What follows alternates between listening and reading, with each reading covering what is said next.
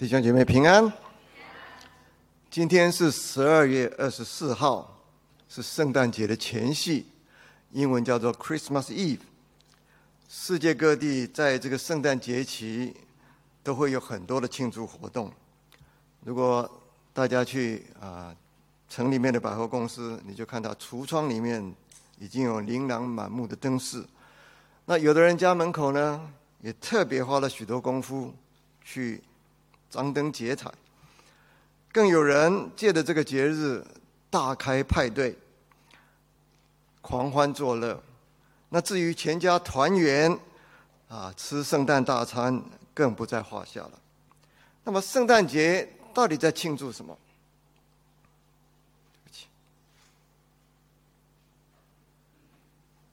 我想除了小孩子有可能认为说，圣诞节是在庆祝圣诞老人的生日。大多数的人，如果你稍微有一点知识的话，都知道。圣诞节不是在庆祝圣诞老人的生日，而是在庆祝耶稣基督的生日。为什么世界各地都这么热烈的在庆祝耶稣基督的生日？因为耶稣这个人太特别了。我随便举两个例子来讲。我们的纪元分公元前、公啊公元后，是从什么时候开始算起的？是从耶稣的是。出生的那一年开始算起，所以呢，耶稣出生以前，啊，英文叫 B.C. 啊，Before Christ，就是在主以前。那么耶稣出生以后，你英文用 A.D.，A.D. 是简写，是拉丁文叫做 Anno Domini 的呃这个简写，它的意思呢就是主的年。所以呢，公元、西元啊或者西元啊前后是用耶稣出生的那一年。来区隔的，还有呢，十字架。你知道十字架是罗马人所发明最残酷、最羞耻的刑具，因为人钉被钉在十字架上，不是马上就死，通常要过五六个小时，是慢慢的死掉，而且钉在十字架上是赤身裸体的。所以我们现在如果看到耶稣的像里面说挂在十字架上，还下面还铺了一个布，这是不对的，所以是最羞耻的刑罚。可是当今世界，你给大家看一下，很多人把十字架当做荣耀的象征。多少的项链是挂着十字架的？多少的耳环是用十字架装饰的？除了这个以外，世界上还有很多的机构，比如说红十字会，它是用十字架做标志的啊，这是一个慈善机构，专门救人的。有的救护车是用十字架做。标志的，还有你看看世界上，特别以前以前喜欢宣教的这些国家，它是用十字架做国旗的。瑞士十字架做国旗，你如果去买瑞士刀，很好的纪念品，上面都有一个十字架，有没有？还有呢，北欧四国，挪威、丹麦、瑞典、芬兰，他的国旗都是十字架。所以说，大家觉得是奇不奇妙？啊，我就简单只举这两个例子，因为呢，耶稣基督实在是太特别了。有一个人呢，他写了一篇文章，讲到耶稣基督的无与伦比。他说他不曾写过一本书，可是因为他的生命的启发而写出的书多过世界上任何人的写的书。他不曾写过一首诗歌，可是歌颂他的诗歌比世界上任何一个作曲家还要多。他不曾设立一间学校，可是世间所有学生的总和都不及追随他的人多。他不是精神科医生，可是他却医好了无数心灵痛楚哀伤的人。这是耶稣基督的特别。这样一位特别的人，当然全世界是各地都来庆祝他的生日，因为他的出生是有特别的使命。他的出生，我们中文很有意思，用降生来表示。为什么用降生来表示呢？因为他本是天上的神，他降到人间来做人。世界上没有一个人，他的出生可以用降生来表示的。如果今天你跟人家讲说我在某年某月某日降生，人家会有什么反应？人家会觉得说这这个你在讲什么嘛？我根本不知道你在讲什么，莫名其妙。没有人可以这样说，只有耶稣基督的出生才可以说是降生。那我们教会呢，传统上在十二月啊，都会安排基督降生的讲题。我们建堂九年来也毫无例外，一定会讲基督降生的故事。那么，基督降生的故事都出现在新约一开始的四部福音书里面。那么，其中讲到耶稣基督降生的故事最多的是路加福音。如果大家注仔细注意一下，路加福音呢有四个颂歌，赞颂神的歌，为了基督耶稣降生的好消息来颂赞神。第一个颂歌就是耶稣的母亲玛利亚的颂歌啊，他说到神的名为圣。怜他怜悯敬畏他的人，直到世世代代。那么第二个颂歌呢，就是施洗约翰的父亲撒加利亚的颂歌。他说：“因为神怜悯的心肠，叫清晨的日光从高天临到，要照亮坐在死荫里面的人，把我们的脚引到平安的路上。”那第三个颂歌呢，是天兵跟天使在野地里向牧羊人显现的颂歌。大家都很熟悉这个歌。叫做至高之上，荣耀归于神；在地上平安归于他所喜悦的人。今天宣召的经文，主席所选的，就是这一节经文。刚刚李慧姐妹帮我们带祷，祷告里面最后结束的时候，也是用这个经文。然后大家唱这个圣诞歌曲，很多圣诞歌曲就是用这一节天使天兵颂赞神的这个颂歌来做歌词的。那么第四个颂歌，就是我今天要跟大家分享的西面的颂歌。那西面的颂歌有很清楚的讲到耶稣降生带给世人的好消息，我们慢慢会提讲到这个好消息。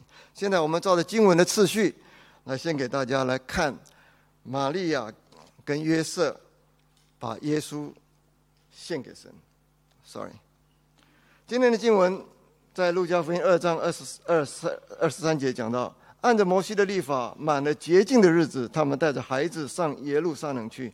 要把它献于主，正如主的律法所记，凡投生的男子必称圣归主。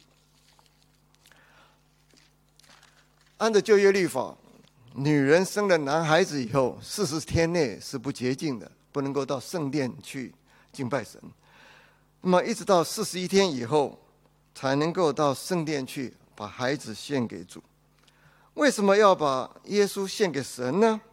因为耶稣是长子，是约瑟跟玛利亚家的长子。长子呢是需要分别为圣，献给耶和华上帝的。为什么？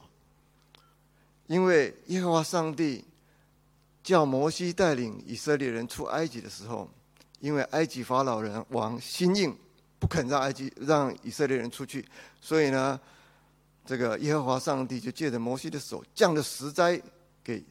埃及人第十灾就是要把埃及人所有的投生的，包括人跟牲畜都杀死。结果以色列的长子被分别出来，没有被灭命的天使所杀。为什么？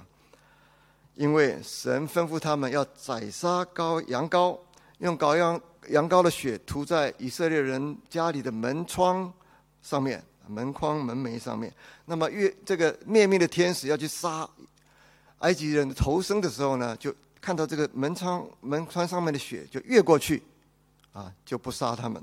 所以呢，这个就是逾越节的由来，啊，逾越节的羔羊被杀的这羔羊，其实就是预表耶稣基督，他将来呢要流血遮盖人的罪，来做替罪羔羊，啊，所以我们叫做替罪羔羊。因为以色列的长子跟头生的牲畜没有被杀，被分别出来，所以呢，摩西的律法规定怎么样？要把头生的献给耶和华上帝。那么分别为圣，献给耶和华上帝是什么意思呢？就是要做祭品来献给上帝。所以摩西他告诉以色列人这样说。那时法老几乎不容我们去，耶和华就把埃及地所有投生的，无论是人及牲畜，都杀了。因此，我把一切投生的公牲畜献给耶和华为祭，但将投生的儿子都赎出来。这节圣经的意思是说，凡是投生的公牲畜通要通通要宰杀了，做祭品献给耶和华上帝。但是人不可以这样做，长子呢可以用牲畜来代替他做祭品，从耶和华手中把它赎出来。那么满了洁净的日子，他们到圣殿去要献祭的时候呢，要献燔祭跟赎罪祭。燔祭是要用一岁的羊羔，那么赎罪祭是要用一只楚歌或者一只斑鸠。如果因为家里穷献不起羊羔，当然羊是比较贵的。那就可以用一对的斑鸠或者一对的楚歌来献，其中一只就做燔祭，一只就做赎罪祭。今天的经文，我们刚刚读的经文，在二十四节的地方，又要照主的律法上所说，或用一对斑鸠，或用两指楚歌献祭，讲的就是这一回事。所以约瑟跟玛利亚到圣殿去，他是献鸟。而不是献羊羔，为什么呢？因为他家里很穷，啊，我们的主耶稣本来是神，有尊荣，万有都是他的，可是却降卑为人，生在穷人家里。他不仅生在马槽里面，因为当时客店没地没有地方，而且生在穷人的家里，生在木匠的家里。他为的是拯救我们，这是神莫大的恩典。使徒保罗在哥林多后书这样说。你们知道我们的主耶稣基督的恩典，他本来富足，却为你们成了贫穷，叫你们因他的贫穷可以成为富足。这是我们在庆祝圣诞节的时候必须要感恩的理由。许多人在圣诞节有互相送礼的习惯，就是因为感恩而来。有一些基督徒呢，在圣诞节期的前后，特别邀请一些难民。孤儿、留学生或者新的移民，甚至流浪汉，到家里来用餐，也是出于感恩。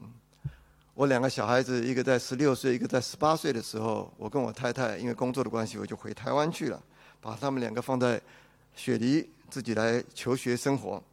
每逢圣诞节的时候，教会的这些叔叔、伯伯、阿姨们，就邀请他们到家里面去，到家里面去。啊，过节使他们觉得非常的温馨，因为圣诞节呢是感念基督降生的恩典，啊，所以呢，圣诞节是一个感恩的节日。再来，我们来谈西面的盼望。圣经说他是一个又公义又虔诚的人，他素常盼望以色列的安慰者来到。那么他是又公义又虔诚，表示什么呢？表示说他是一个敬畏神的人。所以呢，他必然清楚旧约中有关一个救主的预言啊。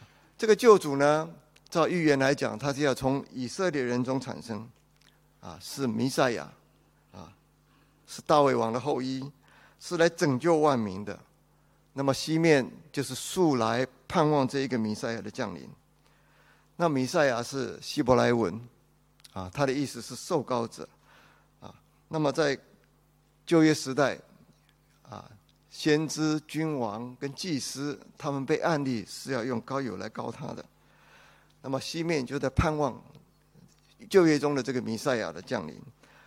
他完全没有概念，到底这样一个人呢，会是什么人啊？说不定是先知，说不定是君王，说不定是祭司。他完全要凭圣灵的感动。当圣灵感动他，他就来到圣殿，看到。约瑟跟玛利亚抱着出生四十几天的婴孩，圣灵给他一个启示，就是这一位，这一位就是他素来所盼望的。于是他就把孩子从他爸爸妈妈手中接过来，然后就称颂神说：“主啊，如今可以照着你的话，放仆人安然去世。”对西面这个人来讲，他死以前能够见到。预言中的弥赛亚即耶稣基督，这是他最大的安慰。中国人讲有一句话说“死不瞑目”，表示说这个濒死的人呢，他有未完成的心愿，所以呢不肯安然的去世。我记得我年轻的时候读过一本清朝的人写的这个书，我已经不记得书名了，很可能是二十年目睹的怪现象。但是我知道这本书呢，一直都是在讽刺人生百态的。他故事中说到有一个员外，他生性非常的节俭，他快要死了，已经身体衰弱到连话都讲不出来了，他就只是手很微弱的伸出来，伸个两只两个指头在那边，话都讲不出来那就是不肯闭眼睛。那么家人在旁边呢，急得要死，给他弄得这个一头雾水，不知道干什么。那么就问了一个仆人，这个仆人是跟着他几十年的，非常了解这个员外的这个心思意念。这个仆人到床上来，呃，床边来就跟他讲说：“哎呀，老主人的意思是说，这个房间里面呢，点了两盏油灯，太浪费了，你要把一盏吹熄。”结果他们家人就赶快把另外一盏。啊，这个油灯吹熄，一吹熄以后，他眼睛一闭就走了。我们每个人都会死。我们有什么是我们最大的盼望？我们有什么心愿未了？人死了就一了百了，任你生前怎么样富贵，怎么样风光，到头来都是怎么样一场空，是非成败转头空。那么人到底他的希望在哪里？可是耶稣基督的降生，就把人类的命运整个翻转过来，就好像天使天兵在野地里面对牧羊人说的。他怎么说呢？他说：“我报给你们的大喜的信息，是关乎万民的。因今天在大卫的城里为你们生的救主，就是主基督。耶稣降生是来拯救世人免于死亡的宿命，因为神应许说，信他的人不至灭亡。”反得永生。我们中间今天有很多的朋友来到我们中间。如果你还没有接受耶稣做你个人的救主的时候，你有没有想到你死后要往哪里去？你的盼望在哪里？难道人生就是这样忙忙碌碌一场，到头来一头空吗？西面盼望在死以前能够见救主一面，你遇见的救主没有？这是我们在庆祝圣诞节的时候。应该好好思想的。再来，我们仔细来谈西面的颂歌所要带出来的信息。西面的颂歌这样说：我们刚刚读的经文，再读一次。我的眼睛已经看见你的救恩，就是你在万民面前所预备的，是照亮外邦人的光，又是你民以色列的荣耀。旧约是在耶稣降生以前四百年到一千五百年。很多位作者所写的这个书，那么这个旧约里面有很多关于耶稣基督的降生的预言，特别提到耶稣基督呢，这个弥赛亚是要从以色列出来。所以呢，西面说耶稣基督是以色列的荣耀。如果你熟悉圣经的话，你就知道，从神最早应许亚伯拉罕说。怎么样？万族都要因你得福，而且又给他应许之子，就已经预表了耶稣基督，他将来要生在这个以色列，在做这个亚伯拉罕的后裔。那么摩西呢？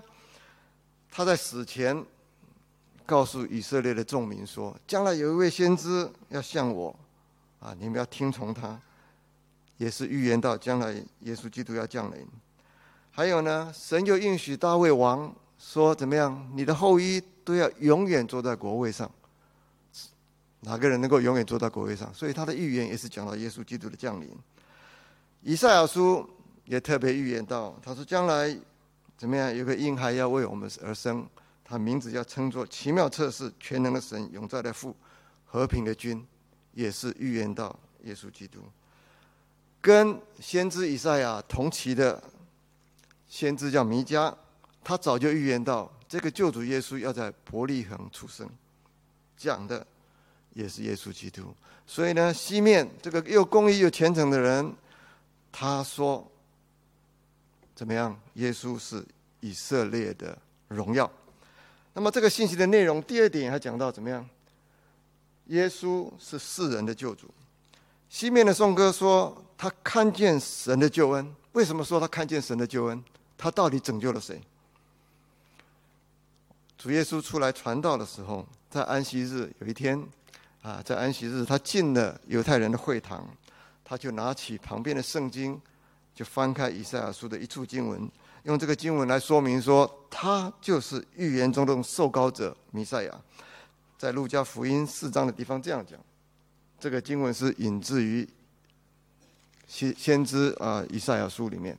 他说：“主的灵在我身上，因为他用高高我，叫我传福音给贫穷的人，差遣我报告被掳的人得释放，瞎眼的得看见，叫那受压制的得自由。”这个经文里面，耶稣讲到说，他会拯救了四个人，四种人，哪一种人？第一个是贫穷的人。现今的人由于科学跟工业的发展，我们的物质生活比起我们过去的人丰富的太多，可是心里面却非常的空虚贫穷。贫穷的人那个显著的特征就是没有安全感。因为没有安全感，所以呢就会为生活忧虑。现代人患忧郁症的比例是越来越多，有很多的人自杀，很多的人离婚，这些情形都反映出我们的心灵空虚，没有安全感。现代人拼命工作，拼命玩乐，用许多的活动把自己的时间占得满满的。这个不过是为了掩饰他心灵的空虚，因为他不敢真实的面对明天。西方人常常讲说：“啊，我去度假度得很累，我还需要另外一个度假来弥补。”这个就是心灵空虚的写照。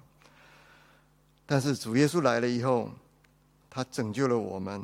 我们知道我们为何而生，我们知道我们死后要往哪里去，我们生命就不再空虚。我们的生命就显得很丰盛，就有充实的意义啊，不再有邻里贫穷的情形。那么第二个，他所拯救的人是谁呢？是被掳的人。我们世人都有罪性，都罪了做了罪的俘虏。我们常常落在行善不能、巨恶乏力的光景下面。许多人沉迷在色情、赌博。药物、酒精等等的诱惑中不能够自拔。就算有人你能够抵挡这些世俗的诱惑，你都难免会有什么骄傲、贪心、谎言、嫉妒、恼恨、纷争等等的问题。因为罪性的确俘虏我们。我年轻的时候。读四书五经，我立志修身齐家，不敢说治国平天下，但是修身齐家我总是做得到的。我做不到圣人，想说做个贤人也是不错的。可是我发觉我在外面是人模人样的，可是我里面呢却是邪情私欲、污秽肮脏的，因为我是受了罪性的俘虏，我里面有罪性，这个罪呢使我。想要做好事的时候呢，我做不出来；想要做不做坏事的时候呢，我反而去做出来。一直到我信了主，主耶稣赐下新的生命给我，那么我就能够借着圣灵在我里面，逐渐的从罪的律中释放出来。就好像罗马书使徒保罗这样说：“赐生命圣灵的律，在基督耶稣里释放了我，使我脱离罪和死的律了。”所以，耶稣用以赛亚书的经文来说，被掳的人得释放，就好像怎么样？一个奴隶本来受主人辖制，这下子自由了。那么第三个，耶稣来了，拯救什么样的人？瞎眼的人。瞎眼瞎眼的人看不到真相，每天浑浑噩噩过日子，却不知道生命的意义在哪里。就好像耶稣曾经讲过一个比喻。说有一个财主啊，怎么样？他以为可以活得久远，于是就建了大仓库来储藏他的这个财物。结果神告诉他说：“我今天晚上就要你的命。”所以呢，现代的人呢，很多人拼命的积财，拼命的吃保健的食品，拼命的运动，以为这样我可以不生病，我可以怎么样延年益寿。可是他就不知道生命。不是掌握在你手中，生命是掌握在神手中。所以呢，如果你以为每天吃一堆鱼油、维他命，啊，就可以长寿，就可以不生病，啊，这是不通的。因为生命不在我们手中，是在神手中。最重要的是，你要明白有一条路，啊，可以通往永生，啊，所以呢，我们要眼睛睁开，不要做瞎眼的人。有人说，人实在是很愚蠢。为什么愚蠢呢？年轻的时候呢，拼命用健康去换取金钱；可是年老的时候呢，想要用你的得到的财富去换取健康，可是却换不回来了。耶稣来了，叫我们能够看见，看见真相。只是人要走这一条永生的路，啊，不要心盲啊，做瞎眼的人。那么，耶稣来拯救的第四种人是什么人呢？受压制的人。压制人最大的权势是什么？就是死亡。使徒保罗他说到信耶稣的人将来会从死里复活的时候，他有这样的感叹：他说：“死啊，你得胜的权势在哪里？”耶稣以他的死进到死里面，然后又复活，来败坏死亡的这个权势。来胜过了死亡，毁灭了死亡的权势。只要信他的人，就能够脱离死亡的宿命，将来也能够死里复活。所以，我们看看以上所所说的四种人：贫穷的人、被掳的人、瞎眼的人，还有受压制的人。这是泛指世上所有一切的人。所以，耶稣的救恩是给万国万民的。神应许亚伯拉罕说：“怎么样？”有耶稣这个后裔的时候，他说：“世上的、地上的万族都要因你得福。”那么诗篇在九十八篇也这样说：“耶和华发明了他的救恩，在列邦人眼前显出公义，纪念他向以色列家所发的慈爱，所凭的信实，地的四极都看见我们神的救恩。救恩固然是神向以色列人所启示的。”可是神定义这个救恩要临到世界上的万国万民，所以西面说怎么样啊？救恩是神在万民前所预备的，是照亮外邦人的光。我们看耶稣传道的时候呢，他不只是单纯跟以色列人传，他特别去向外邦人传。撒玛利亚人啊，由于曾经被亚述国所占领，那么亚述国呢，把其其他地方的外邦人就。怎么样移民到撒玛利亚来？所以呢，他们有时候跟他们混在一起。所以呢，他有外族的血统，是以色列人所看不起的。可是耶稣特别到撒玛利亚去传道。还有呢，罗马的百夫长，他是意大利人，他是外邦人，他的仆人病了，耶稣去医治他。还有呢，有一个迦南的妇人，当然是外邦人，他女儿被怎么样啊？被鬼附，耶稣基督也去制服。治治于他，所以呢，从这些例子，我们就知道怎么样，耶稣基督他照样拯救外邦的人。所以，不论你是属和属于什么种族，也不论你的性别是怎么样，你的是富贵呢，你还是贫穷？你是聪明呢，你还是愚笨？你是寂寞孤单呢，还是不幸痛苦？你是被遗忘的，被瞧不起的？不管你是怎么样的人。圣诞节是为你预备的，耶稣的降生是为了拯救你。另外，这个西面的信息里面还有一点，第三点就是耶稣是为了死亡而出生。当西面抱着耶稣这个婴孩的时候，给他们祝福，他对玛利亚说：“这个孩子会使你的心被刀刺透。”耶稣西面为什么说这句话？他说这句话是预言到耶稣要将来要死在十字架上，这个对于做母亲的来讲是最残酷的事情。母亲爱孩子爱到一个地步，宁可为孩子而死，怎么样都不愿意孩子死掉。所以呢，西面说：“玛利亚，你的心会像被刀刺透了一样。”我们人的生死是由不得自己的，你不能选择自己的出生。你也不能够知道何时会死，但是我们相信，没有人出生，他的目的就是为了要死的，有没有？应该没有。可是耶稣不一样，他本来是神，可以永远活着，他却到人间来，他来的唯一的目的就是怎么样为人类而死，这是人类的理性头脑所想不通的。一个永恒的主宰、生命的起源者，居然降卑为人，而且他身为人的目的是怎么样？为人而死，这个是太不可思议的。为什么？我给大家解释一下。圣经告诉我们说，人都犯了罪，亏缺了神的荣耀。这里的罪当然不是指法律上的罪，而是人里头凡是不合神圣洁公义标准的罪性。我刚刚就讲过，哪个人没有骄傲？哪个人没有自私的心？哪个人从来不贪心的？哪个人没有嫉妒、没有愤恨、没有这些问题？都有的。那么在神眼中呢？这一丝你认为说不是太严重的问题，其实在神眼中都是亏缺了神的荣耀，这是罪了。那么主神是绝全然圣洁公义的，公义的要求就是有罪一定要罚，如果有罪不罚，那不叫公义。那么神对人犯罪的处罚就是人皆有死，人的出生就往坟墓的方向走，这是神对人类的处罚。可是神呢，一方面他又是慈爱怜悯的神，他不甘心他所造的人类被死亡的宿命所辖制，毫无盼望，于是就设立了拯救的方法。怎么样拯救的方法？就是用他怀里的独生子耶稣基督。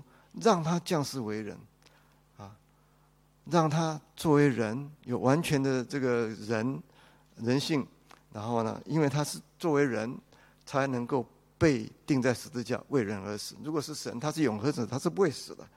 那么为人的罪钉在十字架而死，又死而三天后又复活。那么死人呢？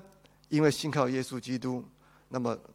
我们的罪全部也被耶稣基督所担当了，那么神就因耶稣基督的这个啊牺牲，就赦免了我们的罪，不再纪念我们的罪，使信基督的人呢不再灭亡，反得永生。这个是神了不得的恩典。所以我们今天在庆祝圣诞节的时候，千万不要忘记耶稣降生的目的，他来是为你我的罪而死。使我们这些本来必死的，反而因为他而又有了永生。菲利比书把他耶稣基督为了死而降生的这个目的啊，描写的非常清楚。保罗这样说：他本有神的形象，不以自己与神同等为强夺的，反倒虚己，取了奴仆的形象，成为人的样式。既有人的样子，就自己卑微，存心顺服，以至于死，且死在十字架上。耶稣他降生的目的，唯一的目的就是为世人做牺牲，做替罪羔羊。那么西面的信息第四点，耶稣来了，把人类分为两种人。西面对玛利亚跟约瑟的孩子祝福以后，他对玛利亚这样说。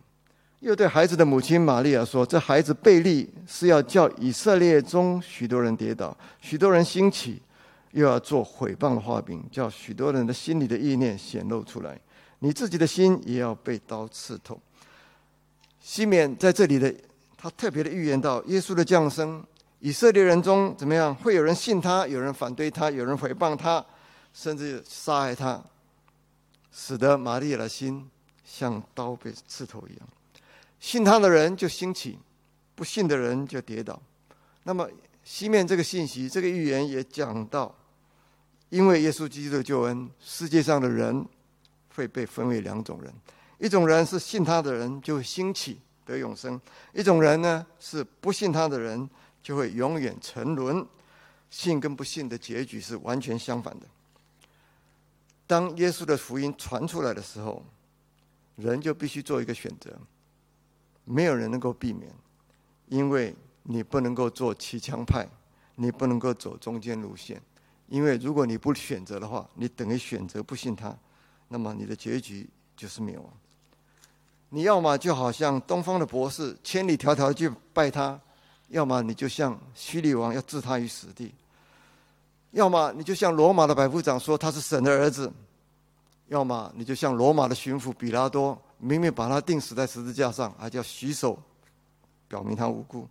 你要么就像彼得三次不认主以后就悔改，要不然你就像犹大一样去上吊自杀；要不然你就像这个十字架上两边的强盗，有一个呢，他信了耶稣，耶稣说：“你今天就要跟我在乐园里面。”要不然就像另外一个强盗毁谤他、亵渎他，没有第二条路。你必须要做一个选择，你不选择，等于是你已经做了不幸的选择。信不信的结局是完全相反的。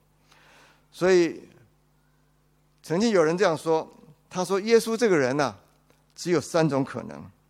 他要不是人类史上最大的骗子，他就是疯子；要不然他就是真的是上帝，是神。如果他是骗子的话，我们不知道他骗人的目的是什么。他的死在十字架上，到底他得到了什么？你骗人总有一个目的的嘛。”啊如果他是骗子，那么世界上有二十二亿的人口里面，呃，世界上有七十亿的人口里面有二十二亿的基督徒，难道他们都受骗了吗？其中有多少是学科学的博士？有多少工程师？有多少律师？有多少有名的科学家？难道这些人都受骗了吗？如果他是疯子，那他怎么能够讲出一大堆？充满智慧的，啊，充满人生哲理的话呢？一个疯子不可能逻辑这么清楚，不可能啊条理这么清晰的。如果他不是骗子，如果他不是疯子，那他只有一个可能，就是他真的是神。如果耶稣是神，那么他告诉你，信他的人有永生，不信的人会灭亡。那你是不是应该要信？因为这个关系到。你的生死的问题，关系到上天堂或下地狱的问题，关系到你在这个人生到底有没有意义的问题，关系到你能不能面对这些痛苦、这些呃劳苦愁烦，你能不能喜乐，你能不能有平安的问题。耶稣来了，把人类分成两种人，请问大家，你是属于哪种人？亲爱的弟兄姐妹，明天就是圣诞节了。全世界都在欢乐的庆祝这一个节气。你如果到百货公司去，到处都是礼品，是不是？啊，希望你去买。橱窗里面的装饰也都摆出来了。有多少人去仔细思想，到底圣诞节是为什么？你为什么要庆祝圣诞节？啊，很多孩子认为说，圣诞节是圣诞老人的节日，因为他们很高兴嘛。圣诞老人会把礼物放在这个圣诞树底下。啊很多人认为圣诞节是狂欢作乐的日子，有的人认为说是团圆吃大餐的日子。可是我们今天的分析里面，从西缅之歌，我们看到圣诞节是庆祝人类的救主耶稣基督的降生。他的降生不仅关是关系到以色列民的命运，也关系到成全人类的命运。它可以使人类从罪恶中，啊，这个罪的捆绑中释放出来。可以从死亡的宿命中解脱出来，使人在苦难中有平安，使人在挣扎中怎么样有喜乐？它是全人类唯一的希望。所以，我们中间的朋友们，你今天如果被邀请来啊，到我们教会来听这个信息，如果你的觉得你的生命充满苦，苦多于乐，你觉得人生的意义不知道在哪里？你一出生就步向死亡，人生有太多的无奈。如果你觉得这个世界充满了罪恶，这个世界是何等的动荡不安，人心是越来越险恶，不知道人类的希望在哪里。如果你觉得你在你心中，啊，有很多的挣扎，你在世上逐波逐呃随波逐流，可是，在良心上常常有挣扎，善跟恶不定的不不停的在拉扯拉扯。你觉得你的生命中有很多的重担，你不知道怎么样释放。这个时候是你要好好思想，你要不要接受耶稣做你个人救主的时候？因为耶稣基督是为你而生，是拯救你的神。如果我们中间，我知道很多人都是已经是基督徒，信的耶稣基督，那么在每年圣诞节的时候，我们要重新来回想神的救恩。我们要再回顾我们的生活。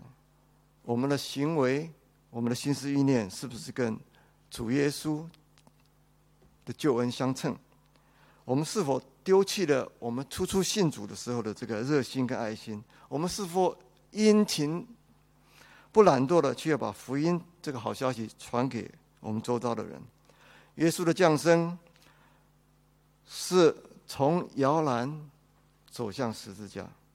当他这一种牺牲的爱不再感动我们的时候，你要知道，我们基督徒的生命已经出了问题。